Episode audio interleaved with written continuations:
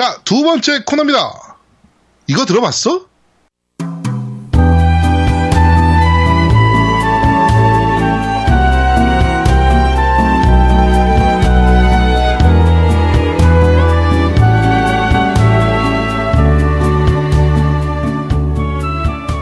자, 어, 우리 노우미님이 준비하는 게임 오에스티를 들어보는 너 이거 들어봤어? 코너입니다. 자, 이번 주 어떤 음악 준비하셨죠? 아, 예, 오늘은 총 세 곡인데요. 어, 첫 번째 음악은 우주전함 엑셀리온님께서 추천하신 곡이에요. 네. 어, 세가 세턴, 그 다음에 플스 원, 그 다음에 피씨용, 그것도 한글판으로 발매되었던 연애 시뮬레이션 게임 리플레인 러브, 엔딩곡인 블루문입니다. 네, 자, 지금 흘러나오고 있는 곡이죠. 그렇죠. 네. 어, 이 노래는 그, 그 서영은 씨가 나중에 또 불러서 어, 초록별의 전설이라는 제목으로 불러서 꽤 유명해졌던 곡이에요. 근데 이제 게임과 이 음악을 매칭시키는 분은 많이 안 보이더라고요. 사실 게임으로 나온 건 아니었으니까. 네. 하여튼 리플레인 러브의 엔딩곡이라 엔딩까지 못 본 사람들이 많은 건지. 저도 엔딩 못 봤어요. 아, 이 게임 어떤 거죠? 전 게임은 잘 몰라서. 이게 그 구십 년대 후반에 한참 그 연예계 게임들 많이 나올 때 나왔던 게임이거든요. 네네. 요, 요 시기 때 나왔던 경우는 센티, 그니까 이 앞에 성공했던 게 도키메키 메모리얼이나 뭐 이런 게 성공을 하면서 음. 뭐 센티멘탈 그래피티나 뭐 이 게임도 있었고 여러 가지 그 연예 게임들이 많이 나왔는데 네. 요 게임이 특징이 이제 그 전까지 나왔던 게임들은 대부분은 중고등학생들이 주인공인 경우가 많은데 네네. 요거는 대학생이었나? 좀 약 대학생 좀 나이가 좀 많은 이런 그 사람들을 주인공으로 해서 나왔던 게임이고 그 처음에 플스로 먼저 나왔던 게임이거든요. 네네. 그리고 나중에 세턴으로 이식되고 피씨로도 이식됐었는데 그러다 보니까 보통은 피씨로 먼저 나오고 이제 콘솔로 이식이 되면 대부분은 피씨판일 때는 이제 에이치씨라고 해서 이제 야한 장면이 좀 들어가요. 그렇죠. 네. 이게 이제 한참 연애를 사귀다가 성공하면은 그 씬이 에이치씬이 나오는 이런 식인데 이게 플스를 먼저 시작했던 거라서 야한 씬이 없었어요. 음... 그러니까 만약에 순뇌물, 그게 순뇌물이라고 하거든요, 그걸. 네. 그래서 순뇌물의 대표적인 거였는데 이 현실적인 부분을 좀 많이 하다 보니까 난이도가 되게 높았어요. 아, 그래서 엔딩 저... 부분들이 없구나. 그러니까 엔딩을 아마 많이 못 봤지 않나. 연애는 어려운 거야, 사실은. 음, 그렇죠. 그렇죠. 어렵죠. 네, 그렇습니다. 하여튼 어, 음악 계속 듣고 오시죠.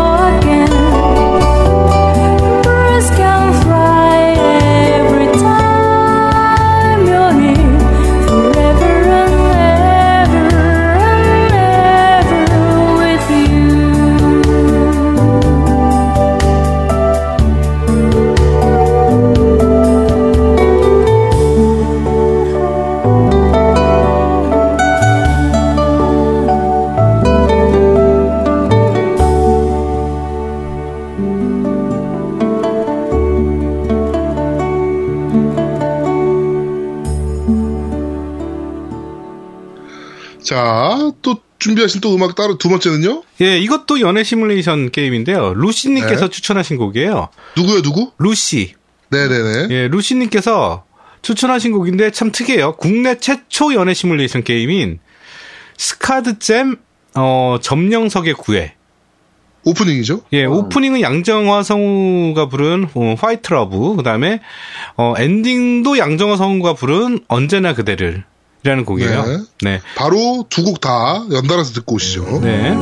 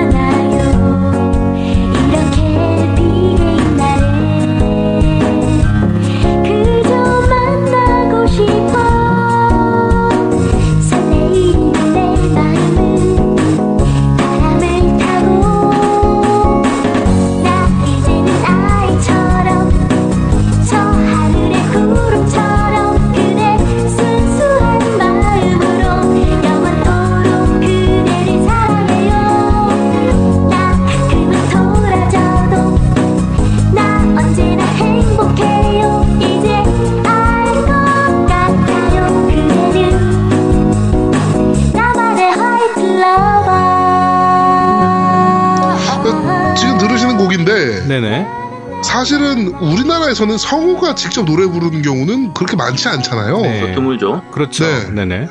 굉장히 독특한 케이스인 것 같습니다. 일본은 사실 좀 많아요. 그렇죠. 일본은 뭐 많죠. 네. 일본은 네. 성우, 우리 성우 전문가 우리 아제트님이 뭐 이건 굉장히 잘하실 것 같은데. 진짜 굉장히 음. 많죠. 하야시바라 메구미부터 시작해가지고도 네. 뭐 굉장히 뭐 일본은 그런 식으로 음반을 내는 경우도 굉장히 많아요. 공연도 많이 하잖아요. 네, 맞아요. 그렇죠. 공연도 네. 많이 하고. 네. 근데 너... 제가 이 노래는 제가 몰랐던 거예요. 네, 일단은 게임에 대한 설명을 잠깐 하자면요, 어, 아트림 미디어에서 개발하고 e서포트에서 유통한 연애 시뮬레이션 게임이고요. 이천일 년도 십일월 이십삼일날 발매했고 어, 한정판 구성이 머, 머드컵 오에스티 동봉이었습니다. 머그컵. 네. 그 다음에 어, 전 시드노벨 편집자 아크 이도경 작가가 시나리오를 담당했고요. 아. 어. 그 다음에 이미연 이수아의 시나리오는 어, 임다령 작가가 담당을 하게 됐어요. 아, 그럼 전반적으로 스, 이거 그건 스펙은 되게 좋네요. 네. 에이스들이 뭔가 에이스들. 네네. 네. 어 일단은 이천이년 유월 칠일 마지막 업데이트 후 업데이트가 전혀 안 되고 있으며. 어 오래전부터 관리가 안 돼서 과거 아이디 접속 및 게시판 연결이 불가능. 그 다음에 로그인을 해야지만 숨겨진 캐릭터로 정보를 볼 수 있고 그러다가 결국 폐쇄되어 버리는 이젠 들어갈 수조차 없는 네. 됐고 이게 씨디키 방식을 좀 도입을 했어요. 그 가입 인증을 하는 방식으로 음, 예, 그리고, 복사 방지 예, 그리고 이게 특이하게 주인공이 재수생 네. 예, 그 다음에 아, 그, 거기서 망했네. 예, 그 다음에 일정상 평일은 항상 학원에 가야 되고 데이트는 주말 공휴일에만 가능한. 이게 아까 리플레이 러브하고 똑같은 거예요. 너무 현실적이라서 재미가 없네. 이게 네. 일본에서 동시기에 발매된 게임이 소레치루 하고 네. 화이트 앨범이래요. 네. 아, 그, 그러니까 너무 비교가 되는 거지. 상태가 안 좋았네. 아, 너무 비교가 되는 거지. 소레치루가 정말 명작이거든요. 네. 이게 우리나라에서 그러니까 정식 명칭은 이제 그것은 벚걸린 그 흩날리는 벚꽃처럼 나오는데 이거 내가 어떻게 알지? 어, 소레치루 하고 네. 아까 화이트 앨범도 정말 순애물에서 이 그러니까 순애물이 좀 약간 짜증물이긴 한데 네. 주인공이 정말 짜증나는 애라서. 네. 근데 보통 찌질이들이 많잖아요. 그렇죠, 그렇죠. 또 그런데 아, 정말 우유부단한 그런 그거라서 네. 여자 캐릭터의 그런 거에 비해서 남자 캐릭터가 너무 짜증이 나는 좀 그런 거였죠. 아 게임 얘기를 더 하자면 어 아까 말씀드렸듯이 오프닝은 화이트라고 그다음에 엔딩은 언제나 그대로인데 성우가 양정호가 불렀어요. 되게 유명하신 분이죠. 네, 양정화 정우. 네, 노래 자체는 괜찮지만 어, 수록된 게임이 게임이다 보니 그녀의 흑역사 중 하나라는 평이 있고요. 네. 그다음에 제기 노래는 좋은데요? 네, 어떤 거요? 노래는 노래는 상당히 좋은데요? 네, 노래는 좋은데 음. 게임 때문에 그녀의 흑역사 흑역사가 된 거죠. 네. 아, 그다음에 제기를 노리고 나름대로 적극적으로 광고를 하긴 했는데 어, 이미 대일대로 되어버린 유저들이 하든지 말든지 차가운 반응을 보이고. 이천사년에 어, 이제 철수할 수밖에 없는 월마트의 떠리로 박스판이 천구백구십원에 판매되는 네. 네. 그 다음에 아트림 미디어에서는 더 이상 어, 국내에서 게임을 발표하지 않았습니다. 네. 하여튼 네. 그 약간 뭐라 그럴까 비운의 명, 비운의 작품? 네, 그렇죠. 네. 그런 느낌인데 어, 계속 음악 한번 듣고 오시죠. 네 곁에 있었던 날 아껴주었던 축복은 나 이제 쉽게 말하고 싶어요. 나 항상 그대 곁에 있고 싶어요. 늘 내 곁에서 날 지켜준 그대가 너무나 소중해. 언제나 자 어, 오늘 이렇게 세 곡 예. 아, 연달아서 오늘은 어떻게 보면 연애 시뮬레이션 특집이었네요. 그렇죠. 제가 또 깔맞춤했죠. 네. 네. 연애 시뮬레이션 특집으로 세 곡을 한번 들어봤습니다. 아 근데 저는 진짜 이거 아트 아트리 아트림 미디어 예, 여기서 발매한 거 아까 말씀드린 우리나라에서 최초로 개발한 네. 어, 연애 시뮬레이션 게임 너무 아까워요. 노래는 너무 좋거든요. 노래도 되게 서정적이고 네, 네, 네. 너무 좋은데 얼마나 게임이 막장스러웠으면 네. 야, 저, 정말 아깝다. 소레치루에 비교됐으면 뭐. 네. 아, 너무 아, 네. 아쉬운. 네. 망할 수밖에 네네. 없는 게임인 거죠. 네. 네. 하여튼 너무 아쉽다. 하여튼. 네. 네. 이런 작품이 좀 더 나와줬으면 좋겠는데, 이제는 사실은 우리나라에서 이런 게임 나오긴 좀 어렵죠? 그렇죠. 아니, 요즘은 오히려 모바일로 조금씩은 나와요. 그 여성향 게임들이라고 해서 살짝살짝 나오는 것들. 어, 그런 것도 있고, 네. 이제 약간 그, 이제 일본식 어드벤처, 텍스트 어드벤처처럼 이런 연애물도 네. 이제 약간씩은 나오긴 하거든요. 음, 괜찮은 것 같아요. 뭐, 항상, 항상 그랬듯이 뭐 어차피 주류로 잡기는 어려운 게임이니까. 그쵸. 네, 주류를 잡기는 어려운 게임 잡느라 조금 더 많아졌으면 좋겠다라는 생각이 좀 들긴 합니다. 네. 네. 하여튼, 연애 시뮬레이션 특집으로 준비된 이번에, 어, 이번 코너였습니다. 네. 네. 자, 세 번째 코너입니다. 박근혜 하야기원 하야리가미 투 특집. 자, 우리 아제트님이 준비하셨죠? 네, 이번에 박근혜 하야를 기원하는 의미에서 네. 하야리가미 특집을 네, 네 하도록 하겠습니다. 네. 어, 일단 하야리가미는 두 분은 해보셨어요? 안 해봤죠. 안 해봤습니다. 네, 뭐, 당연히 뭐 별로 기대를 안 했습니다. 묻지 말라니까. 아, 했으면 그래요? 치고 나왔다니까. 혹시나. 혹시나 기대를 해봤어, 혹시나. 자, 아니, 일단, 내가, 음. 이걸 한다고 그래서, 아제트가 한다고 그래서 제가 사서 해보려고 그랬어요, 진짜로. 예. 근데 딱 봤는데, 용량 보고 내가 하기가 싫더라고. 왜? 용량이 삼 기가밖에 안 돼. 어, 그 용량이 뭐가 어때서? 아니, 나는 일단 십 메가는 넘어야 게임이라고 보거든. 아, 그리고. 음. 아니, 비타 일단, 게임인데, 무슨 뭘 하야. 아. 텍스트 어드벤처잖아요. 그렇죠, 네. 이게 요즘 노우미님이 좀 불면증이 있다고 얘기를 해서 네. 그래서 뭐 텍스트 어드벤처 하면 불면증 치료도 되고 좋겠거니 생각을 했지. 네. 자, 일단 그럼 텍스트 어드벤처 나온 김에 네. 텍스트 어드벤처 얘기를 조금만 할게요. 그럼. 아, 그것도 지난번에 텍스트 어드벤처 역사입니까 이제? 아니, 역사는 아니고 예. 그 텍스트 어드벤처 얘기는 지난번에 한번 했었으니까 네.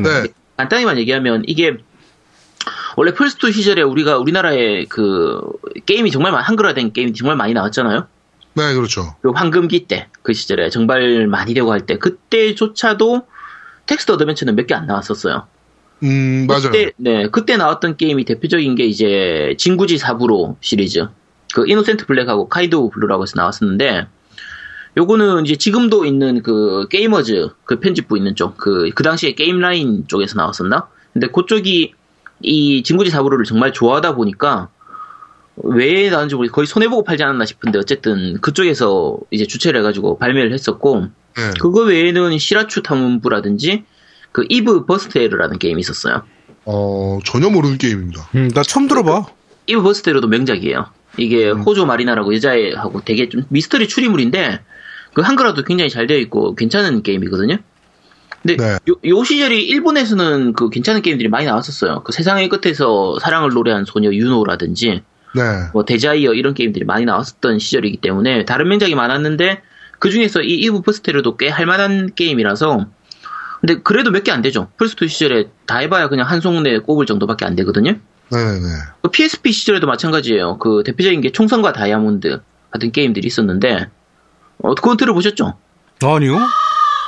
뭐, 총선과 다이아몬드라는 게임이 있었습니다. 어쨌든. 음, 다이아몬드는 뭐, 저기, 오버워치 이천오백 점 넘어가면 다이아몬드. 야, 꺼져. 플래티넘. 삼천 점 넘어야지 다이아몬드구나. 음, 네. 자, 피씨판으로는 텍스트 어드벤처들이 한글 패치가 쉽죠. 왜냐면 대사 그대로 그 부분을 그냥 한글로 바꾸기만 하면 되기 때문에. 그쵸, 그쵸, 그쵸. 구조, 구조상 한글 패치를 하기가 쉽다 보니까, 그, 유저 패치가 좀 많이 되는 편인데, 콘솔용은 아무래도 한글화가 좀 잘 안 됐어. 이게, 지금처럼 거의 안, 그러니까 사는 사람만 사니까 네.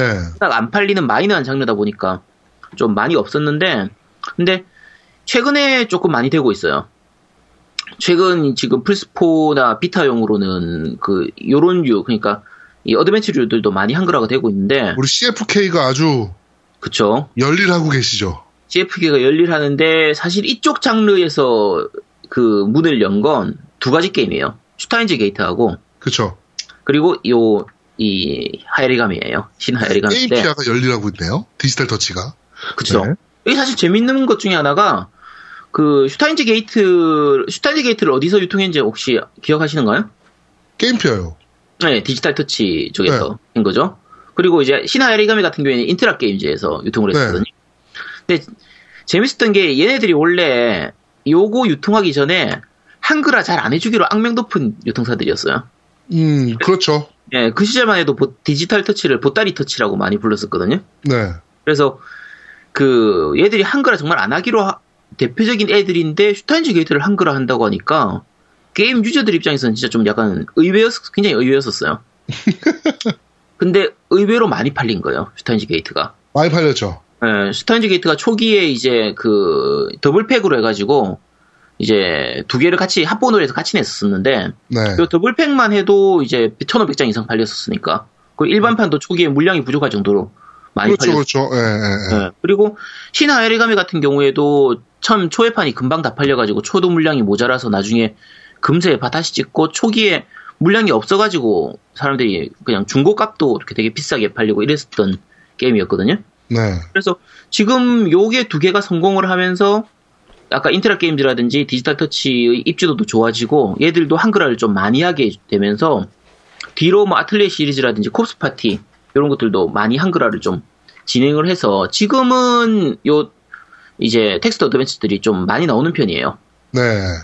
결국 이번에 신화 하야리가미 이가 나온 것도 원이 그만큼 어느 정도 팔려졌기 때문에 그렇죠. 이라서 그 한국에서도 이제 어느 정도 이제 텍스트 어드벤처를 좀 찾는 유저들이 좀 있으니까 그 요런 장르 좋아하시는 분들은 좀 많이 한번 접해 보셨으면 해요. 사실 그 전에는 우리나라에 이런 장르를 하고 싶어도 일본어를 모르면 할 수가 없었으니까 그 하고 싶어도 못했던 장르거든요. 네. 근데 이제는 뭐 할 수 있으니까. 좀 한 번씩 그 안 접해 보셨던 분들도 좀 구입해 주셨으면 하는 바람입니다. 네. 일단 하야리가미 시리즈를 좀 얘기를 하자면 음, 그 니포니치 소프트에서 발매를 한 게임이에요. 개발한 게임인데. 어, 네. 니포니치는 저건데 디스가이아? 그렇죠, 맞아요. 디스가이아로 유명하죠. 어, 나 그거 되게 좋아하는 게임인데, 그 디스가이아. 음, 맞아요. 그 회사에서 한 거예요. 이쪽이 그 약간 B급 게임들 많이 만드는 회사죠. 그렇죠. 근데 디스가이아는 네, B급은 아니잖아요. 디스가이아가 니포니치 나오는 것 중에서 제일 큰 타이틀이에요. 아. 그 외 게임들은 대부분 좀 짜잘한 게임들을. B급들이 많아요. 네, 사실 니포니치는. B급이 많아요. 네, B급 게임들을 많이 하는 거고. 음, 하야리가미 같은 경우에는 지금 우리나라에 나오는 게 신 하야리가미인데, 자, 그 일단 원조, 그러니까 하야리가미 같은 경우에 원래 지금 나온 게 신 하야리가미고요. 원조 하야리가미가 삼 편까지 나왔었어요. 여기 정식 제목은 하야리가미 경시청 괴이 사건 파일이라는 제목으로 나왔었는데, 네. 그 일, 이 편은 플스이로 먼저 나왔고, 나중에 피에스피하고 닌텐도 디에스로 이식을 했었고요. 네. 그 삼 편은 아예 피에스피로 나왔었고요. 그래서 삼 편까지 나온 다음에 지금 이번에 나온 게 신 하야리감이에요. 아, 그럼 네네. 텀이 굉장히 기네요? 어, 꽤 긴 편이긴 하죠. 오, 피에스피면, 어휴, 언제 거야? 어, 한참 되긴 했어요. 근데, 그, 일, 이, 삼, 그러니까 이 장르 자체가 이 일본에서도 그렇게 많이 팔리는 장르는 아니에요. 이 시리즈가 대, 대강 한 이, 삼만 장 정도 팔리는 그런 그 시리즈이기 때문에 좀 저예산으로 만들어지는. 그 어차피 장르. 제작비도 적은 게임이고 사실은. 네, 많이 안 들어가요. 네. 이게 게임 해보시면 아시는데 성우 자체를 기용을 안 하거든요. 네. 그러니까 보통 텍스트 어드벤처 같은 경우에는 성우 기용을 해서 이제 목소리나 이런 걸 다 들을 수가 있는데 이 장르는 아예 그냥 성우도 없고 그냥 거의 그냥 시나리오하고 그림만으로 어느 정도 보여주기 때문에 한 뭐 만 오천 장, 이만 장만 팔려도 충분히 손익분기점은 다 넘어서는 그 정도라서 좀 저예산으로 해서 많이는 안 팔리는 거고 거기에 비해서 우리나라에서 꽤 많이 팔린 편이었어요. 그리고 어 재밌는 게 요 일, 이, 삼 편 같은 경우에는 국내에서는 정식 발매가 안 되고 이제 일본판으로만 할 수 있었는데 그 내년에 그 모바일용으로 나와요. 모바일 버전으로 지금 개발 중이거든요. 아~ 그래서 한글화까지 다 돼서 개발될 예정이고 오. 재밌는 건 이 모바일 버전을 우리나라에서 그 우리나라 회사가 그 지금 진행 중이에요. 오. 그 부산에 있는 게임 기업인데 네. 아이플레이라고 하는 그 게임 회사예요. 아이플레이? 네. 이 회사가 요즘 최근에 그 프린세스 에반젤이나 쿠온의 키즈나라고 해서 구, 구원의 반이라고 하는 그 이것도 명작 그 연애 게임 연애 게임이라고 해야 되나? 어쨌든 이 텍스트 어드벤처 게임이 있어요. 네. 구, 혹시 쿠온노 키즈나는 안 들어보셨나요? 구원의 반이라고. 묻지 마. 아니 굉장히 유명한 게임이에요. 이거 어쨌든 요거를 최근에 한글화해서 이렇게 내놓은 게임 회사라서 그 우리나라에서 제작하는 거다 보니까 한글화 퀄리티도 당연히 좋을 거라고 좀 기대를 하고 있고요. 그래서 그 일, 이, 삼 편은 어차피 일본어판이라서 지금은 못 하니까. 내년 그 여름쯤에 발매할 예정이라고 하니까 네. 이게 원래 공포 게임은 여름에 즐겨야 재밌잖아요. 그렇죠. 그래서 내년 여름에 발매할 예정이라고 하니까 그때 한번 즐겨 보시도록 하세요. 그래서 와. 그래서 제가 그 전작 그 일, 이, 삼 편의 내용은 그렇게 깊이 얘기는 안 할게요. 네. 어, 일단 시리즈 전체 내용이 어떤 식이냐면 특징이 도시괴담을 소재로 해서 만들어지는 추리게임이에요. 네네네네. 그러니까 흔히 우리가 생각하는 도시괴담들 있잖아요. 그러니까 우리나라에서 나왔던 걸로 하면 뭐 홍콩 할미 귀신 같은 옛날 네, 같은 빨간 거, 마스크. 그렇죠? 그렇죠. 빨간 마스크 같은 거. 그러면 그런 괴담을 소재로 해서 실제 그 괴담을 흉내낸 살인사건이라든지 어떤 사건 같은 게 일어나는 거예요. 네. 그럼 경찰은 이제 주, 그, 주인공은 경찰이고, 그래서 그 사건을 이제 풀어가는 거죠. 풀어가는 건데, 내가 풀어가는 방향에 따라서 이게 괴담이 될 수도 있고, 과학적으로 풀릴 수도 있어요. 음. 이 나, 분기가 서로 갈리는 거거든요. 아, 분기점으로 이게 진짜 괴담으로 남을 것인지. 그렇죠. 그래서. 아니면 해결이 될 것인지가 결정이 되는 거군요. 아니요, 아니요. 똑같이 해결은 되는데, 네. 이게 과학적으로 파악을 해서 해결이 될 수도 있고요. 어... 오컬트 방향으로 가서 해결이 될 수도 있어요. 아... 그 부분이 좀 재밌어요. 그리고 뭐 어쨌든 그거는 이제 좀 이따 나중에 신하야감이 얘기하면서도 한 번 더 얘기를 할 텐데. 네. 어쨌든 이런 시 그 구조가 제일 그 기본적인 구조고 이 시스템이 여러 가지 시스템들이 아까 추리 게임 부분이 있기 때문에 추리 로직이라든지 셀프 퀘스천이라고 해서 나한테 질문을 해서 이제 그 내용을 정리해가는 이런 부분들이라든지 그리고 그 데이터베이스가 재밌는데 데이터베이스가 에프 오 에이 에프 데이터베이스라는 게 있어요. 네. 에프 오 에이 에프 하면 생각나는 게 없죠? 전혀 모르겠죠? 전혀, 네, 전혀 없죠. 아무도 몰라요, 당연히. 왜냐면 이게 뭐냐면 friend of a friend의 약자예요. 네. 이게 친구의 친구란 얘기예요. 네, 친구의 친구를 사랑했네. 네, 그거 나올 줄 알았어. 어? 아, 네? 그거 나올 줄 알았어. 자, 근데 보통 우리가 괴담을 듣거나 얘기를 들으면 야, 내 친구의 친구 얘기인데 말이야. 야, 내 친구의 아~ 친구인데.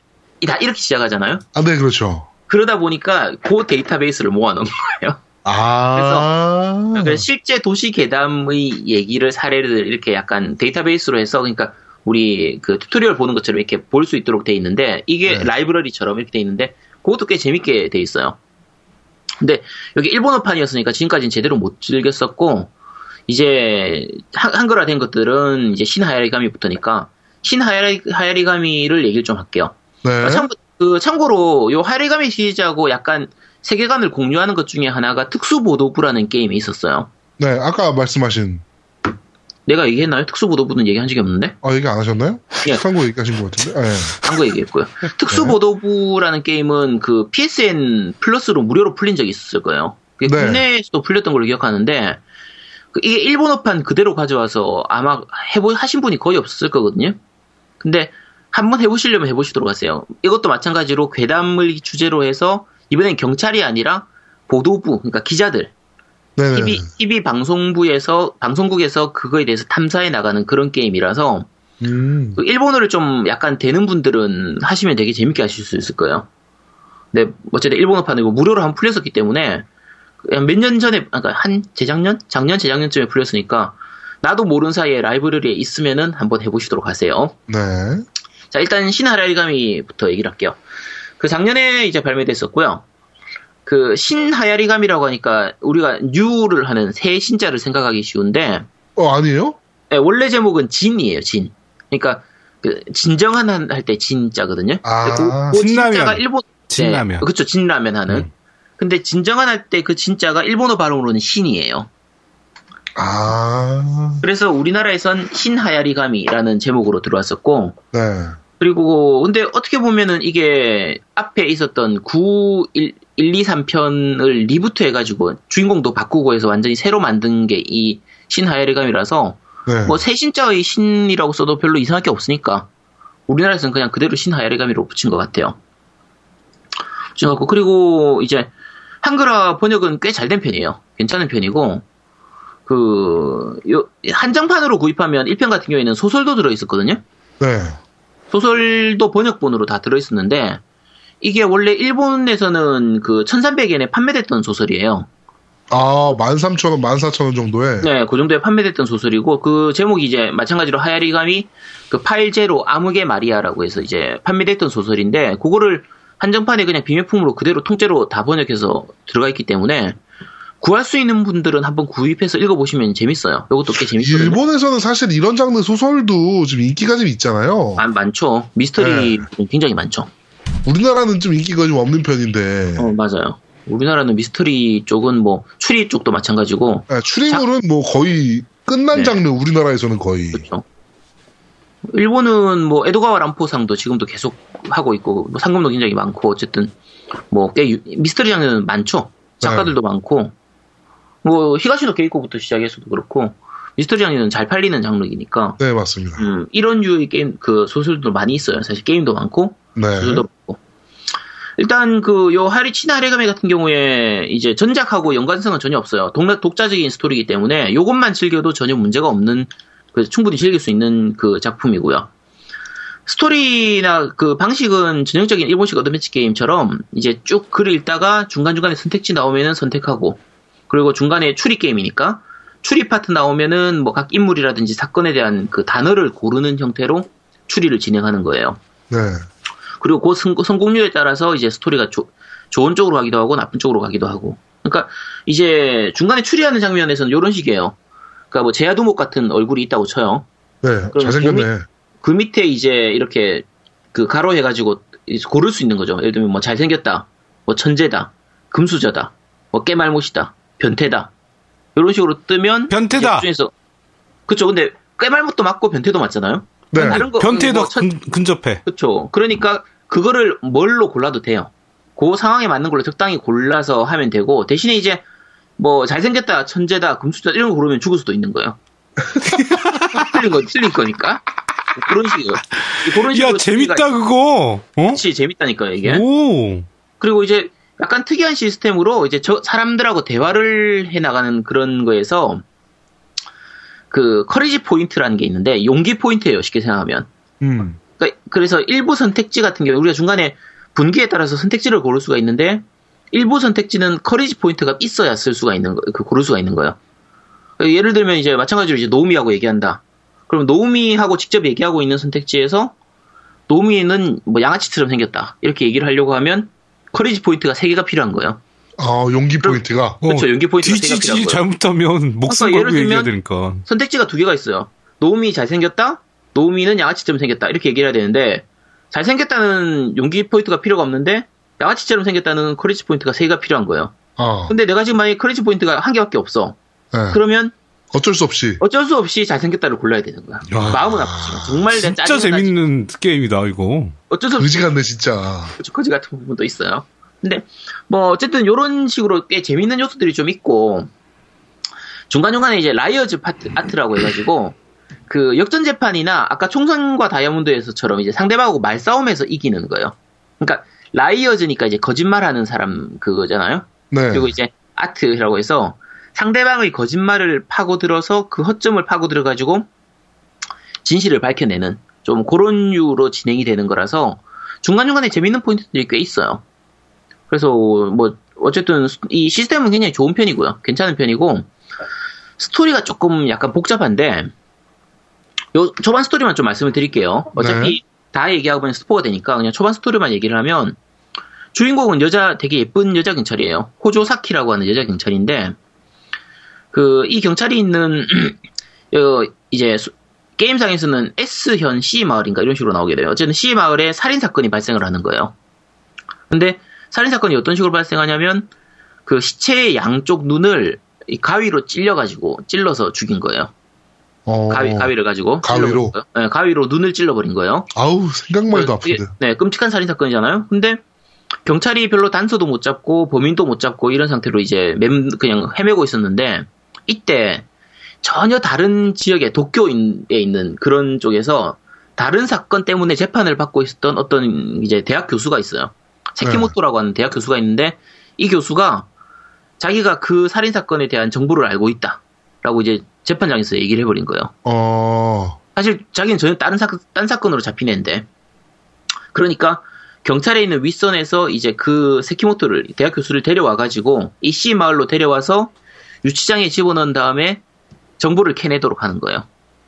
그리고 그 정보를 캐내는 역할을 맡는 게 이 주인공인 호조사키를 포함해가지고 그 게임상에서는 특락과라고 나오는데 특수 경락과라는 그 어쨌든 자기가 맡은 그 허접한 과에서 이 정보를 캐내는 거죠. 그러니까 여자 경찰이 범죄 유치장에 갇혀 있는 범죄자한테서 정보를 캐내는. 음. 요, 요 내용 어디서 많이 본 거 같지 않아요? 뭐 되게 사실은 그런 컨셉은 되게 흔하잖아요. 그렇죠. 사실 제일 처음 나왔던 게 이제 양들의 침묵. 네. 그러니까 딱 영화에서도 요... 많이 쓰이고 사실 그쵸, 이런 굉장히 많이 쓰이죠. 네. 네, 본 컬렉터에서도 아마 이런 시스템이 나왔을, 이런 네. 구조로 나왔을 테고 어쨌든 그 여자 주인공 호조사키가 이제 양들의 침묵에 나오는 그 조디 포스터 같은 그런 역할을 하는 거고 아까 대학 교수인 그 세키모토 소지로가 양들의 침묵의 이거 한니발 역할처럼 그 앤소니 홉킨스처럼 그렇게 역할을 보는 그게 기본 구조긴 한데 요거는 초반 구조만 그래요. 제가 처음 게임할 때는 야 이거 양들의 침묵 너무 뺏긴 거 아니야? 라고 생각을 했었는데 음. 요거는 초반만 그래요. 자 여기까지는 일반적으로 흘러가는데 이 뒤에는 아까 얘기한 것처럼 내가 어떤 스토리를 어떤 스택을 하냐에 따라서 스토리가 다 달라져요. 그러니까 어느 정도까지 달라지냐면 쉽게 생각하면 이제 뭐 A라는 사람이 있었다고 쳐요. 네. 그러면 내가 어떻게 선택을 하면은 이 A라는 사람이 블라인드맨이에요. 아까 얘기했던 그 이제 사, 가위로 눈을 찔러서 죽이는 그 애를 이제 블라인드맨이라고 하는데, 네. 어, 이게 그게 실제로 살인자를? 네, 살인자인데 그게 도시괴담에 있었던 거예요. 네. 도시괴담으로 이제 눈을 찔러서 죽이는 블라인드맨이라는 그 이제 그 괴담 도시괴담이 있는 그걸 현실화시켜서 실행을 하는 모방 범죄처럼 실행을 하는 얘가 A가 범인이고 나머지 사람들을 다 죽이는 이런 전개로 갈 수도 있고요. 루트를 다른 루트로 타면 오히려 이 A가 다른 범인한테 살해당하고 B라는 놈이 범인인데 B라는 범인은 사람을 다 잡아먹는 범인인 거예요. 이렇게 갈 수도 있고 또 만약에 C 루트로 타면 A든 B든 그냥 다 저주에 걸려가고 죽는 거예요. 음. 그러니까 루트에 따라서 전혀 다른 게임으로 가고 그러니까 등장인물은 같은데 스토리는 전혀 다른 방향으로 이제 흘러가는 거죠. 완전 바뀌는 거네요. 네, 완전히 바뀌어요. 완전히 바뀌는 거라서 그러니까 옴니버스도 아니고 아, 아예 완전히 다른 소설로 가기 때문에 요거는 처음에 집중해서 안 하면 나중에 가면 헷갈려가지고 뭐가 뭔지 알 수 없게 되버려요. 전 스토리를 앞에 다 잊고 다음 스토리를 해야 되는데 네. 만약에 전 스토리가 섞인 상태로 가버리면 야 우리 얘 원래 나쁜 놈 아니었어? 이렇게 가버리는 좀 그렇게 할 수 있어요. 약간 복잡한 부분도 좀 있어요. 음... 근데 요런 류의 그 스토리나 구조를 가지는 게 사실 그 춘소프트에서 나왔던 카마이다치의 밤이나 피씨용으로 나왔던 그 쓰르라미 울적이라는 게임도 있었어요. 네. 그건 안다 내가 씨. 네. 그 쓰르라미 울적이 같은 게임도 이제 그 각 편에 따라서 요게 여러 가지 편인데 오니가쿠시 편, 뭐 와타나가시 편, 뭐 타다시고로시 편에서 이렇게 여러 가지 편인데 각 편에 따라서 이제 쉽게 생각하면 범인이 다 다른 거예요. 그러니까 패러렐 월드처럼 사건은 비슷하게 흘러가는데 범인은 다 다른 좀 그런 느낌으로 이제 진행이 되거든요. 저 다 모르시죠 이거? 아니 근데 나는 그게 지금 계속 얘기하는 게 네. 엔딩이 바뀌는 건 괜찮아요. 스토리 자체가 전혀 달라져 버려요. 그러니까 스토리가 달라지는 거에 대해서는 어. 나는 이해를 못하겠어 솔직히. 그러니까, 그러니까 그것 때문에 어. 이 하야리가미 같은 경우에는 신 하야리가미 같은 경우에는 약간 좀 악평을 받기도 했어요. 사실. 그러니까 그, 하나의 주제를 가지고 하나의 스토리를 가지고 그거를 그 진행하는 그러니까 진행에 대한 게 바뀌는 건 상관이 없는데. 지금 말씀하신 걸 들어보니까 완전 스토리가 바뀐다는 건 결과도 바뀐다는 얘기잖아. 완전히 바뀌죠. 전체로 완전히 아예 다른 스토리로 가버려요. 그러면 진엔딩 뭐 이런 게 아니고 다 진엔딩이네? 그렇죠. 그러니까 서로 다른 루트가 되는 거예요. 아. 사실 알고 보면 이게 제작자의 입장에서 보면 제작할 때 머리를 정말 많이 써야 되는 거예요. 어, 이 스토리로 그... 가도 꼬이면 안 되고 저 스토리로 가도 꼬이면 안 되니까. 어, 아예 다르기 때문에 꼬여도 상관이 없어요 사실. 하이 뭐 그렇긴 그러니까 하겠다. 이게 가, 거의 그냥 나뭇가지처럼 중간에서 빠지기도 하고 옆에서 빠지기도 하고 가운데로 빠지기도 하고 그냥 근데 그런 스토리를 열 몇 열 몇 개 정도 있었던 것 같은데 어쨌든 굉장히 많이 만들어져 있거든요. 아. 그래서 대신에 넘어가면서 각 편명이 아예 바뀌어 있게 돼요. 제일 메인 루트가 되는 건 블라인드맨 편이고 네. 거기서 이제 뭐 악령 편 같은 것도 있고 뭐 다른 편 이런 식으로 각각 좀 이제 편이 갈릴 때마다 아예 지금이 무슨 편이라는 걸 이제 루트 그 거기서 자연 볼 수가 있도록 돼 있거든요. 네. 근데 그 좋은 게 이 분기 루트가 굉장히 복잡한데 이 부, 분기 루트를 한 번에 다 볼 수 있도록 보여줘요. 보여주고 내가 중간에 시작하고 싶으면 각 선택지에서 언제든지 거기서 다시 시작할 수 있어요. 그러니까 음. 세이브를 안 해놔도 내가 한 번 지나갔던 선택지는 언제든지 그 중간에서 다시 선택할 수 있고 아까 그 선택을 예를 들면 세 개 중에서 뭐 하나를 골랐다 그러면 그 앞에 내가 뭘 골랐었는지를 그 바로 보, 보여줘요. 네. 그래서 내가 안 골랐던 선택지가 뭔지를 바로 알 수 있도록 해주기 때문에 그 유저 인터페이스는 굉장히 편리하게 돼 있는 편이에요. 그런 장르 중에서는. 게임을 제대로 즐기려면 만약에 열두 개의 시나리오가 있는 프로그램이라고 그러면 열두 번의 선택지를 갈 수 있는 것들을 다 한 번씩 가봐야 된다는 거예요. 그렇죠. 다, 해, 다 해봐야죠. 가, 사실 다 해봐야 재밌어요. 저거인 거, 저거 때문에 그런 걸 수도 있어. 사실 이런 게임은 일 회차 플레이가 끝나면 사실은 모든 정답이 나와 있는 거기 때문에 원래대로라면 음. 이 회차 플레이가 사실은 거의 의미 없는 게임이 되잖아요. 그렇죠. 그런데 이렇게 만약에 만들어버리면 말한 대로 십이 회차까지 아니지. 플레이를 해야 되는 거잖아. 지금 엔딩은 결정돼 있다고 해도 그 진행하는 풀어, 풀어가는 과정을 다르게 음. 갈 수 있기 때문에 다른 맛이 나지. 그러니까 그러니까 계속 그러니까 아, 십이 회차를 해야 되는 거잖아. 근데 지금 아예 다 다르대잖아. 그러니까 나는 지금 계속 뭐라고 그러냐면 하나의 소설을 음. 가지고 게임을 만들었어. 음. 어? 근데 그거 지금은 앞에는 같은 소설에 꼭 중간에, 그러니까 만약 일 편은 다 같은데 사 편이 완결인 소설이 있으면 사 편이 다 틀린 거야. 그치. 일 편은 같은데, 한 권인데. 어, 맞아요. 다 그런 내용이라고 보면 돼요. 어, 이 편은 네 권이야. 그 다음에 세 편은 다섯 권이야. 근데 사, 사 편은 열두 권인 거지. 응. 음. 와. 어, 맞아요. 지금, 한... 지금 노우미님 얘기하는 거, 딱 그 말, 그거라고 보면 돼요. 그러면 경우의 수가 근데... 열두 개가 아니야. 근데, 굉장히 재밌어요, 그게. 근데, 요, 이게 호불호가 좀 많이 갈리는 편이에요. 그래서. 너무 복잡하니까. 이게 스타인즈 게이트보다 난이도가 한 십은 더 높은 것 같은데, 얘가? 아니에요, 아니에요. 스타인즈 게이트보다 훨씬, 아, 쉬운 건 아니구나. 어쨌든 좀 약간 방향이 달라요. 스타인즈 게이트는 쭉 이어지는 거고. 그러니까. 요거 같은 경우에는 워낙 많이 갈라지는 부분이고. 그래서, 아까 얘기했던 호불호가 좀 많이 갈린 편이라서, 그, 요거 지금 제가 설명드리는 건 신의 하야리가미 일 얘기고요. 네. 그래서 이는 바뀌었어요.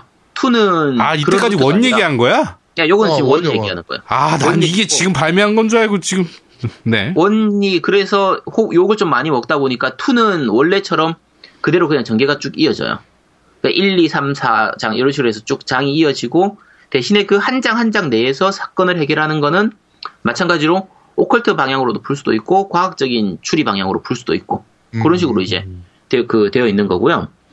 그, 이게 약간 호러나 오컬트 부분이 좀 많이 있다 보니까 잔인한 장면도 좀 많이 나오거든요? 네, 그렇다 그러네요, 지금 보니까. 네, 근데 그림보다는 좀 텍스트를 통한 그 잔인한 게 좀 많고요. 그러니까 네. 이 상상력을 자극하는, 그러니까 글로 해서 상상력을 자극하는 부분도 많고, 코, 그 약간 호러보다는 고어 느낌에 가까워요. 일단 음. 뭐, 장기로 어떻게 어떻게 하는 부분이나 뭐, 사지절단하는 부분이라든지 뭐 이런 부분들이 좀 많이 있는 편이라서 조금 잔인한 부분도 꽤 있긴 해요. 그래서 그런 거 싫어하는 분들한테는 약간 거부감 생길 수도 좀 있죠. 아, 근데 이런 장르에서 사운드는 어때요? 사운드로 갑자기 팍 튀어나온 거나 막 이런 경우도 있지 않나요? 그러진 않아요. 그렇게 많이 놀래키거나 그런 거는 그렇게 아, 많진 않아요. 그냥 고어한 그러니까 것 뿐이지 놀래키거나 이렇게 그런 건 아니다? 어, 약간 무서운 장면들이 조금씩 나오긴 하는데, 네. 뭐 이렇게 순간적으로 확 해서 이렇게 억지로 그러진 않아요. 대신에 약간 그 이미지가 남아가지고 나중에 불 끄기가 무서운 좀 그런 거 있잖아요. 가끔 공포 영화 아, 보고 짜, 나면 짜증나.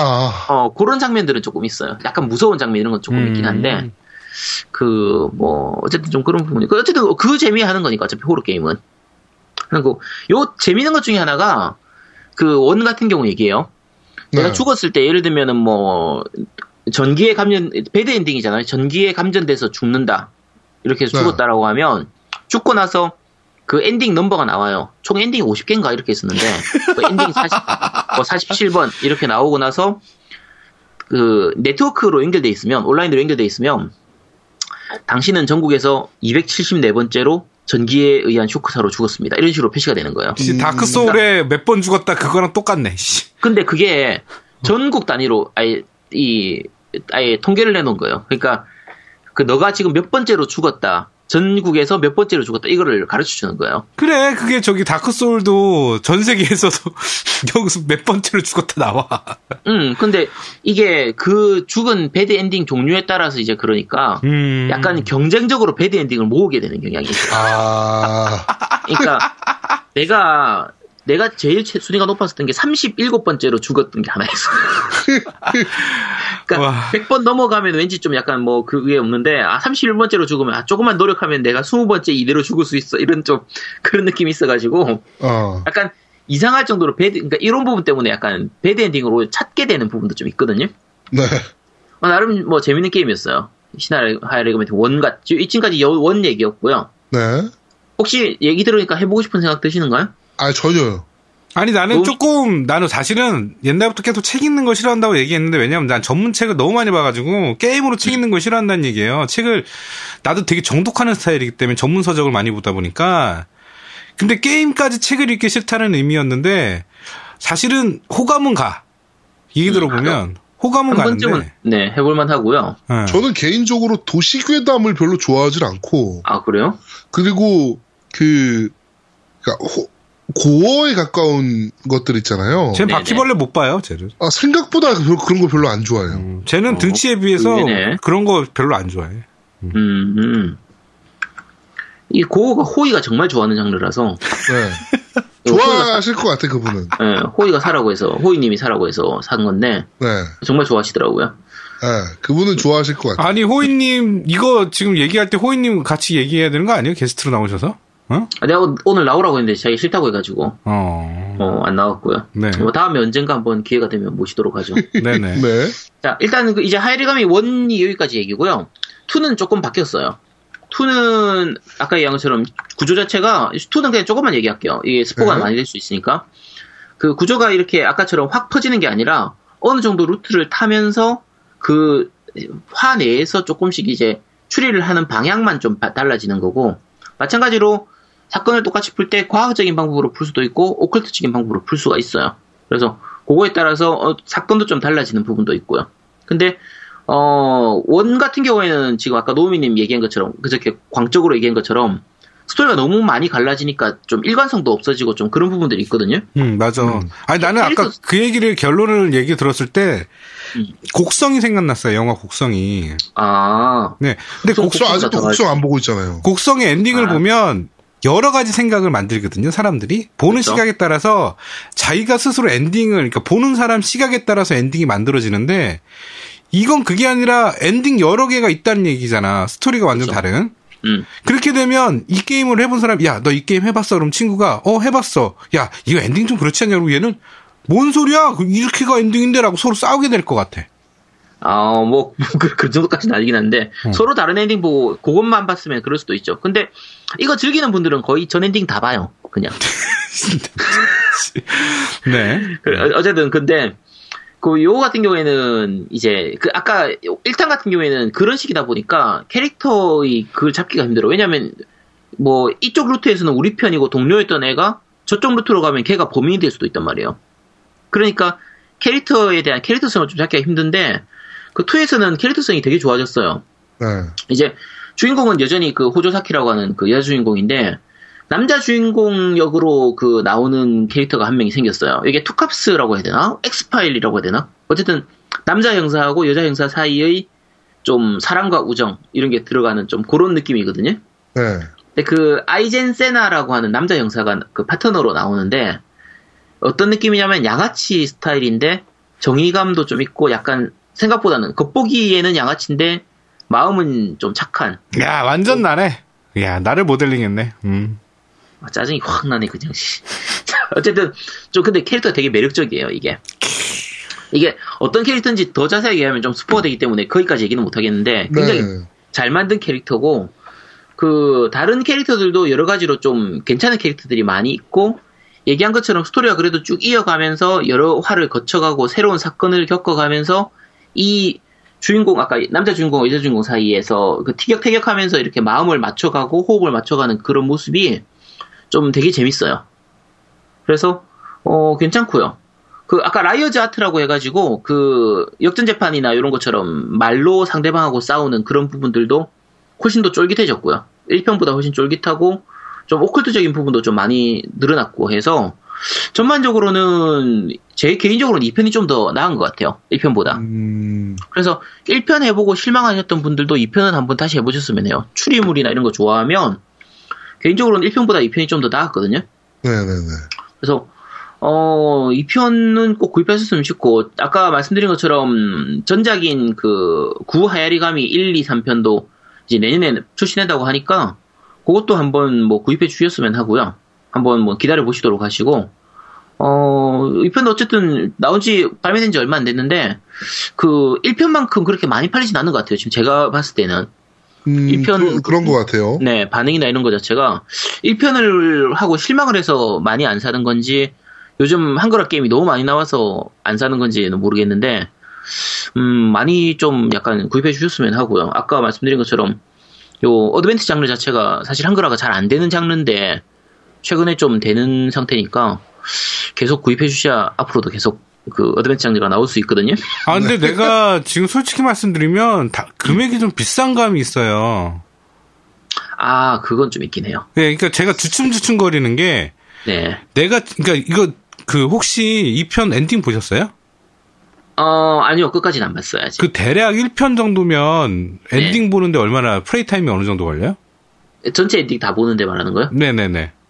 일 편 같은 경우에는 전 엔딩 다 보는데 한 열다섯 시간 정도? 한 그 정도 잡으면 돼요. 아, 그러니까 이게 그 플레이 타임이랑 그 다음에 그런 텍스트물이라는 인식 때문에 아까 제가 용량 얘기한 게 그것 때문에 그래요. 음. 그런 게임이라고 생각하고 인식하고 있으니까 소설책을 오, 육만 원 내고 보기 힘든 거야. 야, 그래도 이 소설책 분량으로 따지면 한 세 권, 네 권 분량은 되니까.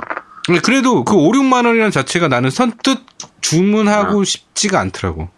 아. 이거. 근데 이거랑 또 비슷한 게임이 있어요. 요번에 발매한, 뭐죠? 엑스, 엑스트라 뭐, 무슨 뭐, 이상한 그, 무쌍 게임 하나 있던데? 아, 페이트. 응, 페이트. 어, 페이트는 조금 다르죠. 네, 그거, 이 게임도 마찬가지인데 되게 비싸요, 그 게임이. 그런데 그게, 네. 이게 만약에 비타로 안 나오고, 플스에 올인한 게임이면 사줄 수 있겠어. 네. 근데 이게 비타 기반으로 해서 플스가 좀 더 원활하고 쾌적한 것 뿐이라는 생각이 자꾸 드는 거예요. 플스도 음, 마찬가지야. 음. 지금, 이, 지금 네. 얘기 말씀하신 신하라가야메도 마찬가지인 게 이게 원래 비타로 돼 있는 게임인데 플스로 단지 그것만 했다고 생각하는데 금액이 비싼 거야. 음, 음. 그래서 선뜻 다가가기 힘든 장르이기도 해요. 이렇게 이거는 오히려 때문에. 비타로 즐기는 게 더 나아요, 사실. 음, 그러니까 차라리 비타로 하는 게 더 나을 것 같기도 해. 음. 비타가 더 싸잖아. 음. 이 하이레가미는 가격 차이가 별로 없었던 것 같은데. 아, 그래요? 저는 비타로 하고 있긴 한데. 네. 하이레가미는 가격 차이가 거의 똑같았나? 요즘은 비타라고 해서 또 더 싸지도 않더라고요. 맞아요. 음. 네. 요새 네. 비타라고 싼 거 없어요. 네. 그래서 뭐 가, 가끔 이제 그때 지난번에 얘기했던 그 월드 오브 파이널 판타지처럼 가격 차이가 많이 나는 경우도 있긴 한데. 네. 대부분 요즘은 비타라고 해서 많이 싸진 않은 편이라서. 음. 네. 네. 이건 정확하게 모르겠네요. 그러니까 저도 데드라이징 같은 경우는 게임하는데 그 일 회차 보는데 열다섯 시간 걸렸으니까 음. 그런 걸 따지게 되면 금액 차이는 별로 없는데 즐길 요소는 그게 더 많다고 생각하는 거지. 아 그렇게 따지면 디오더는 어떡하라고. 뭐, 뭐 디, 디오더는 뭐 아유 걔는 얘기하지 말고 걔는 예. 하여튼 어쨌든 요거는 뭐 음. 그냥 취향 차이니까. 그렇죠. 취향 차이예요. 네, 네. 네. 한번 한번 즐겨 보실 분들은 즐겨 보시면 되고요. 근데 제가 지금 아제트 네. 얘기 듣고 나서 어 제가 한번 진짜 아무것도 못나 이런 장르를 진짜 잘 못하는 사람이 한번 해보고는 싶다는 생각은 들어요. 네. 음. 한번 해봐야 되겠다는 생각 드는데 나중에 한번 하면 평을 한번 얘기하죠 뭐. 네. 네. 한번 해보시도록 하시고요. 네. 일단 뭐 하이리가미에 대한 얘기는 여기까지만 하도록 하겠습니다. 네. 그렇습니다. 어, 사실 국내에서는 그렇게 인기가, 아까도 말씀드렸지만, 국내에서 그렇게 추리물이라는 자체가 이제 우리나라에서는 인기가 없는 장르다 보니, 네. 이런 게임들도 사실은, 그러니까 우, 보통 추리물 하면은 우리나라에서는 이제 명탐정 홈즈. 음. 그러니까 홈, 그 홈즈 정도로만 알고 있잖아요. 나는 얘 명탐정 해갖고 코난 얘기하려고 그랬어. 나도 나 순간적으로 명탐정 홈즈 하길래 음? 그러니까, 뭐지? 그러니까 홈즈 정도만 이제 생각을 하는데 셜, 셜록 홈즈도 한글화 잘 되고 있죠 요즘. 그러니까요. 셜록 홈즈 그냥 뭐 어린이 명작 동화에서 볼만한 것들 사실은. 네네. 네. 네. 그러니까 홈즈나 아니면은 요새는 명탐정 코난 진짜 말씀하신 대로. 음. 음. 근데 코난은 추리물이라고 하긴 좀 애매하고 사실은. 그렇죠. 김전일 됐는데. 예. 하여튼 그래서 우리나라에서는 추리물이 좀 인기가 없어서 조금 어떻게 보면 게임하시는 분들이 조금 생소할 수도 있는 장르라고 생각이 돼요 사실은. 그게 우리나라 사람들이 좀 성격이 급해서 그래. 그러니까. 나도 그걸 느끼는 게 그거를 진득하게 막 머릿속에 생각해야 되는데 아 대체 그럼 누구야 막 이렇게 되는 거고 중간 가면 그러니까 범인이 궁금해 미치게 범인이 어. 누군지 봐야 되거든. 어, 도대체 누구냐고 막 이게 되거든. 쟤도 같기도 하고 보거든. 그러니까 씨 맨날 계속 그러는 거지. 성질이 급해서 그래 우리나라 사람들은. 네, 하여튼 음. 어 뭐 그 우리 아제트님이 얘기해 주신 대로 어, 추리물에 좀 관심이 있으시거나 하신 분들은 어, 한번 해보시는 것도 괜찮을 것 같습니다. 음. 셜록홈즈 구입하셔도 돼요. 슬로검들도 인터락 게임즈에서 유통했으니까. 네. 음. 어쨌든 이런 장르가 이게 우리나라 게임 시장이 커졌다고 얘기를 해도 지금 사실 많이 팔리는 게임들은 많이 팔리는데 좀 이런 마이너한 장르들이 나오기에는 시장이 좀 작긴 하거든요, 아직까지. 많이 작죠, 아직은. 네, 많이 작은데 그래도 이렇게 그 유통사에서 꾸준히 한글화 해주는 장르들은 좀 그래도 많이 구입해 주셨으면 해요, 사실. 네. 자, 알겠습니다. 우리 박근혜 대통령 어, 하야기원 네. 신하야리가미 투 특집 여기까지 진행해 보도록 하겠습니다. 자, 오늘 마지막 코너입니다. 어, 겜덕비상 고티 후보작 선정. 자, 어, 겜덕비상에서 아까 오프닝에 저희가 말씀드린 대로 고티를 뽑는데 어, 저희끼리 한번 후보작을 먼저 선정 한번 해보죠. 그렇죠. 네. 네. 자, 일단 저, 네. 네. 그 고티 종합 부문만 얘기하도록 할게요. 어차피 그 부문별은 나중에 또 한 번 더 얘기를 할 테니까. 그렇죠, 그렇죠. 네, 종합 부문만 한번 얘기해 보도록 하죠. 네, 우리 아제트님은 종합으로 봤을 때 어떤 게임? 종합으로 봤을 때 사실은 개인적인 취향으로는 월드 오브 파이널 판타지. 이야, 어, 그 네. 정도예요? 아, 이게 정말 근데 이건 내 워낙 파이널 판타지를 좋아했었던 팬이라서 그런 거고. 네. 전체적으로 하기는 파이널 판타지 조금 그렇긴 한데. 어, 그런 사심 빼고 하면 포르자 호라이즌 쓰리. 아, 그걸, 아 뭐야, 그게. 사심을 빼면. 어. 네, 사심을 넣으면 파이널 판타지고, 안 빼면 호라이즌 쓰리야? 제가 사심 넣으면 두 개예요. 파이널 판타, 월드 오브 파이널 판타지하고, 용과 같이 극. 아. 네, 아, 용과 같이 극이요? 아, 그럼 이게 몇 개야 도대체? 오. 호라이즌 쓰리, 용과 같이 극. 아니, 근데, 근데 이 두 개는 사실 그 장르가 좀, 그냥 좀 하는 사람들만 하기도 하고, 어, 팬심도 좀 있고. 네, 팬심이 좀 있기 때문에 네. 팬심 빼고 그냥 하면 포르자 호라이즌. 어, 그러면 일단 포르자 호라이즌이라고 하는 게 맞을 것 같네요. 아니야, 팬심이고 뭐고 자기가 재밌어하는 건 얘기를 해야지. 뭐 팬심을 왜 따져? 자기가 어. 재밌어했던 걸 얘기를 하는 거야. 야, 이거 이거 죽어도 고티 안 될 것 같아. 아니, 그러니까 네. 이거는 우리가 게임을 했는데 아니, 나는 이거 너무 재밌겠다라면 고티 후보작인 거예요. 예, 음. 그걸 왜 자꾸 인식을 해 다른 사람은? 제 개인적인 부분이긴 한데. 네. 그 작년에 비해서는 올해 나왔던 게임들은 확 이거다라는 게임들이 좀 없었던 것 같아요. 많이 부족하긴 해요, 사실은. 네, 그러니까 다 그냥 괜찮긴 한데 아, 조금 아쉬운 그런 네. 느낌이라서 제 개인적으로 딱 네 개만 꼽으라고 하면 아까 얘기했던 월드 오브 파이널 판타지하고 용과 같이 그 포르자 네. 호라이즌 쓰리, 언차티드 포 딱 네 개거든요. 네. 음. 그 넷 중에 하나가 그냥 일 등 해야 된다고 생각하는 건데. 아까 막 얘기했던 것처럼 파이널 판타지나 이제 그러니까 월드 오브 파이널 판타지나 용과 같이 극 같은 경우에는 좀 취향이 갈리는 편이라서 네네. 그래서 어, 포르자 호라이즌 쓰리나 언차티드 사 딱 둘만 네. 가지고 얘기를 할게요. 네. 저는 종합 부분에서는 저는 개인적으로 단연 오버워치. 맞아요. 아, 오버워치. 나도 오버워치. 오버워치. 네. 단연 오버워치. 그렇지. 아, 근데 콘솔 쪽은 오버워치가 조금. 아니야. 뭐 많아요, 콘솔 쪽도. 왜? 그러니까 사실, 그러니까 콘솔 쪽은 오버워치를, 사실 오버워치의 메인은 피씨긴 하죠. 응, 그 부분이라. 네, 피씨기, 피씨긴 한데, 그래도 저는, 오버워치. 어, 네, 단연 고티 뽑으라면 오버워치. 당연히 오버워치지. 올해 이것만큼 이슈된 게임도 없었고. 맞아요. 이것만큼 유저를 한 방에 끌어모을 수 있는 게임도 없었고. 맞아요. 그 다음에, 어, 대한민국에서 삼백억이라는 돈을 들여서 만들었던. 아, 그런 게임도 있었어요? 네, 에프피에스. 아. 네. 그거를 네. 한 달 만에 문 닫게 한 게임도 있어요. 오버워치였고. 네. 야, 그거, 오버워치 없었어도 어차피 한 달 만에 문 닫았어. 오버워치 그래. 없었어도 한 두 달 만에 문 닫았을 게임인데. 그러니까 오버워치가 없었으면 두세 달은 갔을 텐데. 오버워치 때문에 한 달 만에 문 닫는 케이스가 되는 거지. 음, 그죠. 네. 네. 갑자기, 갑자기 공격 투. 네. 네. 그렇죠.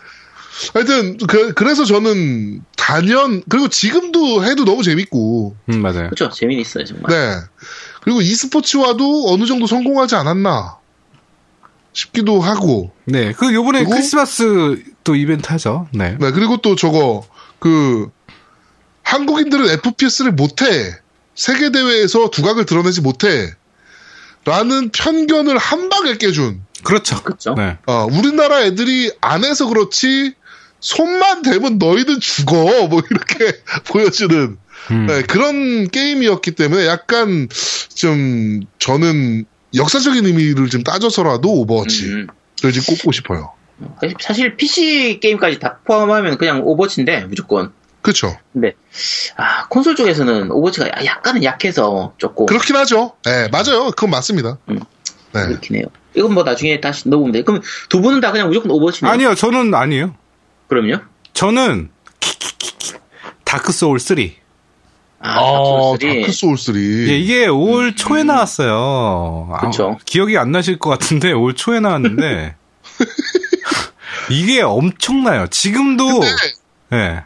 네, 다크 소울, 그러니까 데몬즈 소울부터 시작이잖아요. 그렇죠. 그렇죠. 네. 네, 데몬즈 소울부터 다크 소울 쓰리까지 다 즐기셨을 거 아니야, 노미님은. 아, 나 데몬즈는 안 했다니까. 아, 데몬즈는 아, 안 했어? 네. 어, 의외네. 어, 오, 좀 의외긴 한데 그러면 지금 다크 소울 일, 이, 삼까지 다 했는데. 그렇죠. 네. 어, 그 중에 제일 낫던 게 쓰리였던 거예요? 그치. 항상 최신이 제일 낫지. 음, 어, 블러드 아니, 아는 경우도 있으니까. 아, 근데 사실은 다크소울은 다크소울의 맛이들이 있어요. 그래서 일 편, 이 편, 삼 편이 다 다른 맛이야. 음. 그래갖고, 일 편 같은 경우, 내가 이 편이 제일 재미없었어요. 솔직히 말씀드리면. 음. 이 편을 기대를 너무 많이 했는데, 이 편은 별로 그렇게 그닥 재미없게 했던 것 같고. 이 편도 플레이타임 존나 길잖아요, 너. 네, 긴데, 이 편을 그렇게 재미있게 하진 않았어요. 일 편처럼. 음. 일 편은 장난 아니겠어. 내, 내가 십 회차까지 했던 게임이야. 와. 그 다음에 스피런까지 했고, 공략도 그냥 막 음. 만들었던 거고, 우리나라에서 레벨, 한 번도 레벨업 안 하고, 그, 엔딩 본 사람 나밖에 없어요.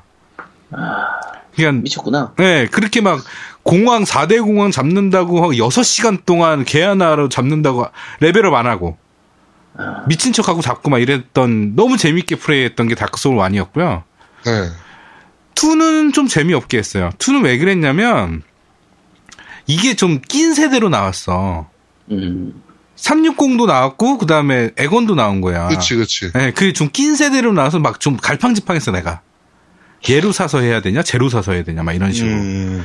그리고 나왔는데 뚜껑 열어보니까 어 너무 바뀐 게 없어라는 느낌이 너무 강해가지고 안 하다가 나중에 했어요. 다크소울 이는 나오자마자 바로 한 게 아니에요. 네. 그 다음에 다크소울 삼은 나오자마자 바로 했죠. 나오자마자 바로 미친 듯이 달렸는데. 어, 근데 제일 재밌었던 건 일 편이고요. 솔직히 말씀드리면. 어... 제일 재밌게 했던 건 일 편이고, 삼 편도 재밌다. 네, 삼 편도. 네. 네. 그, 다크소울이 호불호가 좀 많이 갈리잖아요? 많이 갈리죠. 네, 근데 저 같은 경우에는. 저 같은 경우는 잘 못해요. 네, 저도 다크소울은 잘 못해요. 그러니까, 블러드본은 그나마 엔딩을 보긴 봤는데, 네.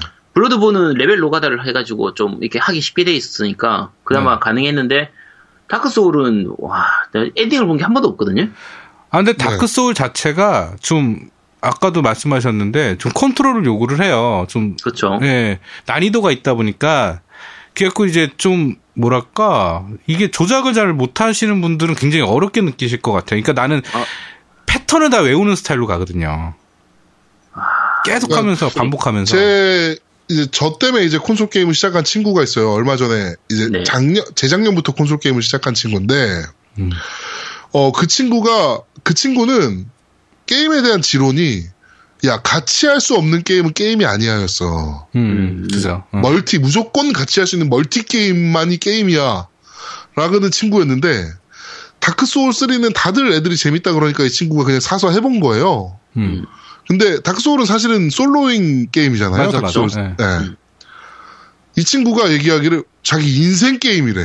맞아. 어. 다크소울 나도 인생게임이에요. 네. 인생게임, 야, 내가 이제 와서 인생게임을 만났다. 뭐 이런 얘기를 하더라고. 음. 아, 난, 그래가지고. 난 다크소울은 네. 그냥 벼태게임이라고 생각하는데. 저도 잠깐 그런 생각을 갖고 있거든요. 아, 근데 정말 재밌어요. 해보, 하, 하시다 보면 좀 뭘, 뭐랄까. F, 에프피에스는 이제 총 쏘고 이런 맛이잖아. 사실은. 네. 근데 얘는 진짜 그 스릴감이 있어. 피 한 칸 남았을 때 잡는 그 음. 스릴감? 피 한 칸 남기고 죽고 죽는 게 더 많으니까 짜증이 나지. 아니지.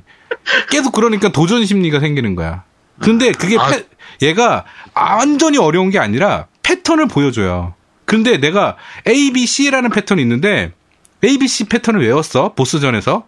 근데 얘가 피가 사분의 일 남고 갑자기 변신을 하더니 D라는 패턴이 나와 갑자기. 생각도 못했던 패턴이. 아 그러니까 짜증이 나지. 아 그러면 아 얘가 이런 패턴도 또 있네. 그래서 그 패턴을 또 보는 거야. 연구를 하는 거야. 아, 피하는 방법을. 아 막 말만 들어도 막 짜증이 나. 그런데 그게 제가 사실은 어. 아니, 그러니까 제일 아, 좋은 게 내가, 뭐냐면 네. 그 내가 D라는 패턴을 새로 봤잖아. 네. 보는 순간 내가 피했어 만약에. 음. 네. 그러고 와 그럼 난 미친 거지. 와 내가 이거를 처음 야 보자마자 피했다. 와 얘 이럴 것이다라는 걸 상상했다 이거지. 야. 이게 결국은 그런 음. 것 같아요. 다크소울 같은 경우에는 그 어떤 벽을 넘을 수 있는 사람하고 넘을 수 없는 사람이 차이가 나는 거예요. 맞아, 맞아. 넘을 수 있는 사람은 재미를 충분히 즐기는 거고 그 벽을 못 넘는 사람은 아 이 그냥 결국 재미없어 하면서 그러니까 너무 어려워 하면서 빠지는 거예요. 저는 거지. 그렇게 된 것 같아요. 그러니까 어 제가 노우미는 알겠지만 재작년하고 작년이 저는 진짜 인생에서 제일 힘든 시기였잖아요. 네네. 맞아. 정말 너무 힘든 시기여서 스트레스가 너무 많은 시기였는데 그러니까 게임에서조차 그런 스트레스를 받기 싫어하는 경향을 갖게 된 것 같아요. 음, 나는. 라, 좀 라이트하게 즐기고. 네.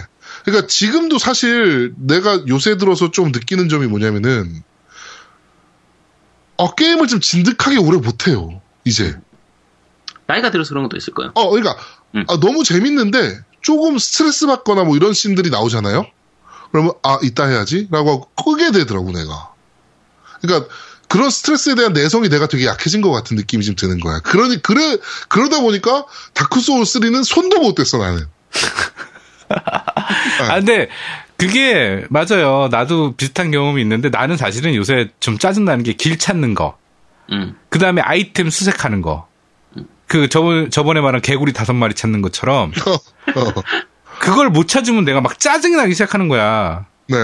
이걸 분명히 깨라고 만들었을 텐데 나는 영화도 그렇고, 그러고 음악도 그렇고 미디어 쪽은 뭐가 있냐면 야 이거는 최소한 사람이 재밌으라고 보라고 만든 거니까 어 재미있겠지 하고 봐. 음. 최소한 사람이 만들었으니까 사람이 볼 수 있는 정도로 만들었겠지 하고 한다고. 그런데 개구리 다섯 마리에서 내가 좌절한 게 막 찾다가 짜증이 나는 거야. 그리고 그 데드라이징 포 같은 경우도 그 보여주는 그 스킬이 있어요. 네. 그 이제 저기 카메라로 이제 보면 이제 힌트가 주는 스킬들이 있어. 아 존나 짜증나 그거. 근데 나는 그 스킬을 제일 빨리 풀었어. 너무 짜증나서. 아. 어. 음. 그래갖고 다, 다 외웠어요. 어디에 뭐가 있는지를. 네. 그러니까 네. 나도 그런 거는 있는데 그거를 극복하냐 안 극복하냐 아까 아제트가 얘기한 것처럼 그 차이인 것 네. 같아. 음. 내가 굳이 극복해야 되나 싶기도 한 거야 나는. 뭐 일단은 뭐 다크소울 한번 올려보도록 하죠 일단. 네네네 다크소울 쓰리. 네, 네 다크소울 쓰리 한번 올려보도록 하고. 올려보도록 네. 하겠습니다. 그리고 그러면... 저희가 양양님 오버워치... 의견만 받아서 다음 주에. 네. 네. 네. 오버워치하고 저는 그럼 뭘로 얘기를 하지? 언차티드 포로 한번 올려볼까요? 네. 계속 바뀌어 쟤는 뭘 바뀌어? 아니 그러니까 내 사심은 빼고 하면. 네. 언차티드 포보다는. 아니 사심 딱... 넣고 하면. 사심 놓고 하면 월드 오브 파이널 판타지지. 아, 그럼 월드 오브 판타지야. 왜 사심을. 그래, 그래, 그래. 알았어. 오로판 해, 그럼. 어. 알겠습니다. 자, 우리, 어, 강동민, 아제트는, 네. 어, 월드 오브 파이널 판타지. 네. 그리고 저는 오버워치. 네. 그리고 우리, 어, 노우미는, 음. 어, 다크소울 쓰리. 그렇죠. 그렇게 종합 부분만 꼽아봤습니다. 네. 네. 네. 어, 지금 상세 부분들은 저희가 좀 더, 어, 여러분들의 의견도 보고, 저희도 의견을 좀 내서, 네. 어, 말씀드린 스케줄대로 저희가 한번 진행해 보도록 하겠습니다. 깸덕비상 네. 보티. 네, 밴드하고 추천받고 있고요. 그, 네. 저쪽에 이제 딴지하고 팟빵이도 다 저희가 공지 올릴 테니까. 네네. 보고, 네, 밴드 쪽으로나 뭐 팟, 저, 딴지 쪽으로 글 올려주시기 바랍니다. 네. 많은 참여 부탁드리겠습니다. 저희가 그, 어, 아까 그 상장 보낸다 그랬잖아요. 이미지로. 그 뒷면에다가 그, 그 게임을 뽑으신 분들 닉네임을 다 넣을 거예요. 네. 아, 그래요? 넣어서 네, 보, 보낼 거예요. 이 사람들이 너희를 뽑은 사람들이야, 씨 새끼들아. 이렇게 제가 보낼 거예요. 네, 네. 그러니까 뭐, 받, 뭐 받을지 안 받을지 모르지만 아까 말씀드렸다시피 네, 네. 하여튼 어, 깸덕비상 고티 이천십육 고티 좀 많이 참여해달라라는 말씀을 마지막으로 드리도록 하겠습니다. 네. 자, 깸덕비상 제이십팔 화 기억나지 않습니다. 편은 여기서 모두 마무리하도록 하겠습니다. 네. 어, 저희가 제가 오랜만에 복귀해서 이 주 만에, 삼 주 만에 복귀죠? 네, 삼 주 만에 복귀죠. 그렇죠? 네. 삼 주 만에 복귀해서 여러분들께 방송을 한번 진행을 해봤는데 어떻게 지금 사실 제가 집이 너무 멀리 이사 오다 보니까 이제 그 이제 노움이 지배를 잘 못 갈 것 같아요. 음, 맞아요. 네. 네. 그래서 집에다가 이제 이제 시스템을 대충 꾸며, 꾸려놓고 이제 녹음을 하고 있는데 어떻게 음질은 좀 마음에 드셨는지 네. 좀 궁금하기도 합니다. 전에 그러니까. 저희가 방송했었던 장비들을 그 네, 제가 갖고 있어요. 네, 세팅을 했죠. 네, 네. 제가 세, 갖고 와서 세팅을 좀 했고. 너 빨리 무선 리시버 갖고 오라니까요. 네, 왜 안? 네, 알겠습니다. 예, 네, 무선 네. 마이크를 주고 리시버를 안 갖다 주는 이게 말도 안 되는 사태가 막 벌어지고 네. 있어요. 네. 하여튼 어, 어 그리고 리플이 많이 적어져서 가슴이 좀 아픕니다. 그러니까 많은 리플 부탁드리도록 하겠습니다. 네. 자, 어, 겜덕비상. 아니요, 아니요, 저 할 얘기 있어요. 할 얘기 있어요. 할 얘기 네. 두 가 두 가지가 있는데. 네. 일단은 레고 어 레고 구입했어요. 해리포터. 아, 그래요? 네. 네. 그 레고 해리포터를 구입했는데 어 일단은 구입 그러니까 화려한 디, 그 그래픽을 원하시는 분들은 구입하지 마세요. 네. 아, 그래요? 그냥 단지 업스 업스케일링만 한 것 같아요, 느낌에. 그래갖고 음. 아, 재밌긴 한데 좀 그래픽은 너무 떨어지더라고요. 예전에 그, 그 감수성만 있고 네. 그러니까 좀 자글자글한 게 좀 보이긴 한데 업스케일링은 했어요. 분명히 하긴 했는데 디엘로 샀어요? 예? 어떤? 아니 디엘로 안 샀어요. 저희 타이틀로 어, 샀어요. 빅했죠. 예. 음. 라우나토 게임에서 타이틀로 샀어요. 네. 예. 그래서 구입을 했는데 하여튼 어, 평은 그냥 간단하게 레고 옛날 평이다. 그 다음에 칼라 공략집은 잘 돼 있다. 아주 잘 돼 있어요. 예. 음. 그래서 막힘 없이 하실 수 있을 것 같아요. 구매하시는 분들은. 네. 참고하시고, 그 다음에 또 하나. 오늘 유수 시간에 얘기 안 한 건데, 진상군무상 팔 위 오픈월드로 결정났답니다. 네, 지금 음. 좀 전에 지금 막 올라온 뉴스더라고요. 네, 맞아요. 예. 네, 방금 저도 봤는데 진상군무상 팔 편이 오픈월드. 네. 가지고 신생 오픈월드 일기당천이라고 네. 되어 있다는데 그래봐야 진상무쌍이죠. 그렇죠. 별로 네. 별로 기대는 안 합니다. 네, 그렇죠. 얘도 말 타면 그냥 자동으로 가나? 말 타면 어, 네. 하여튼 뭐 그래봐야 진상무쌍일 거라고 생각이 되는데. 네, 그렇죠. 그래도 사실 그 스트레스 안 받고 게임하는 거에서는 진산만한 게임은 또 없거든. 아 시원시원하지. 아, 여포 선택해놓고 막 씨. 아 너무 스트레스 받고 막 그런 그런 당시에 이제 아무 생각 없이 정말 시원시원하게 할 수 있는 게임은 진산만한 게 또 없긴 합니다. 음 맞아요. 네, 네. 나오면 살 건데. 네. 네. 하여튼 어 그러네요. 네. 네. 오픈월드를 채용했다 그러는데 뭐 얼마나 밖에 나면 국 뭐 기다려 보죠 뭐 이거는 뭐 한글화 되지 않겠습니까? 그렇지. 네. 네 요새 같은 네. 스타일이라면 한글화 될 것 같은데. 네네. 뭐 이번, 이번 주 신작 소개를 안 해서 좀 빠졌긴 했는데 진상군 부산 연걸전도 이번에 한글화돼서 나왔죠. 네. 네. 네. 그러니까 뭐, 한, 네. 뭐 한글화 거의 된다라고 봐야 될 것 같아요 전체적으로. 근데 사실 연걸전 같은 경우는 인질 같아 느낌에. 다음 그렇죠. 작 한글화를 위한 인질? 그렇지. 네. 연걸전은 네. 좀 그런 느낌이더라고. 네. 자, 어 그렇습니다. 마지막 뉴스까지 전달해드리면서. 저희는 어, 겜덕비상 이십팔 화 어, 기억나지 않습니다. 편은 여기서 모두 마무리하도록 하겠습니다. 저희는 다음 주에 좀 더 알차고 좋은 방송으로 그리고 양양까지 포함해서 여러분들을 찾아뵙도록 하겠습니다. 감사합니다. 양양아 돌아와. 오빠가 잘못했어. 끝. 됐어. 컷. 오케이. 어, 됐어.